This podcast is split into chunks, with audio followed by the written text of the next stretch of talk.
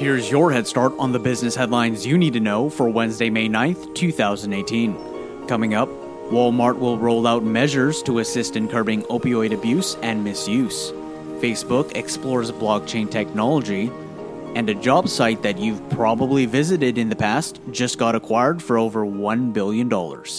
We'll have all these stories and more in under seven minutes.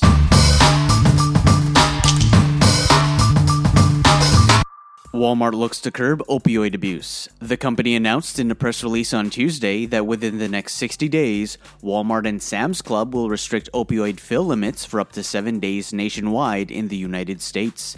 The company also plans to require e prescriptions for opioids by 2020.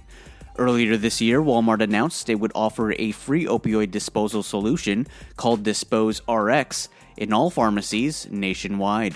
Boeing deals in Iran have been blocked. As the United States makes its exit from the Iran nuclear deal, Boeing will see $20 billion in potential sales to the country disappear. The company's license to sell jetliners to the country will be revoked, according to a statement by Treasury Secretary Steven Mnuchin on Tuesday.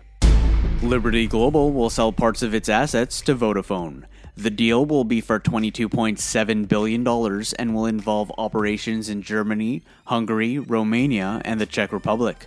After completion of the transaction, Liberty Global will continue its cable television and broadband operations in the United Kingdom, Ireland, Belgium, Switzerland, Poland, and Slovakia. Together, these country operations reach 24 million homes, account for 26 million video, broadband, and fixed line telephone subscribers, and 6 million mobile services. Liberty Global has agreed to provide certain transactional services for a period of up to four years. These services comprise network and information technology related functions. Facebook explores blockchain technology. David Marcus, Facebook's head of Messenger, stated in a Facebook post on Tuesday that he would focus his efforts at the company on, quote, setting up a small group to explore how to best leverage blockchain across Facebook. Marcus is also a board member of Coinbase, a cryptocurrency marketplace. Square rolls out a point of sale option for restaurants. On Tuesday, Square launched Square for Restaurants, a fully integrated point of sale system. It will be the company's first solution for full service restaurants, bars, and lounges. The company also announced they would be integrating Caviar, its food delivery service, directly into Square for restaurants. Businesses using Caviar and Square for restaurants will be able to see delivery and pickup orders directly within the point of sale.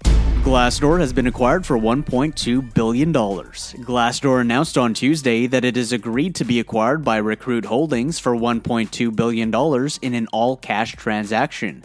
Recruit Holdings, a leading Japanese based HR company, plans to operate Glassdoor as a distinct and separate part of its growing HR technology business segment. Glassdoor, which launched in 2008, is one of the largest job sites in the US and welcomes 59 million people to its platform each month. And you're up to date with the latest business headlines.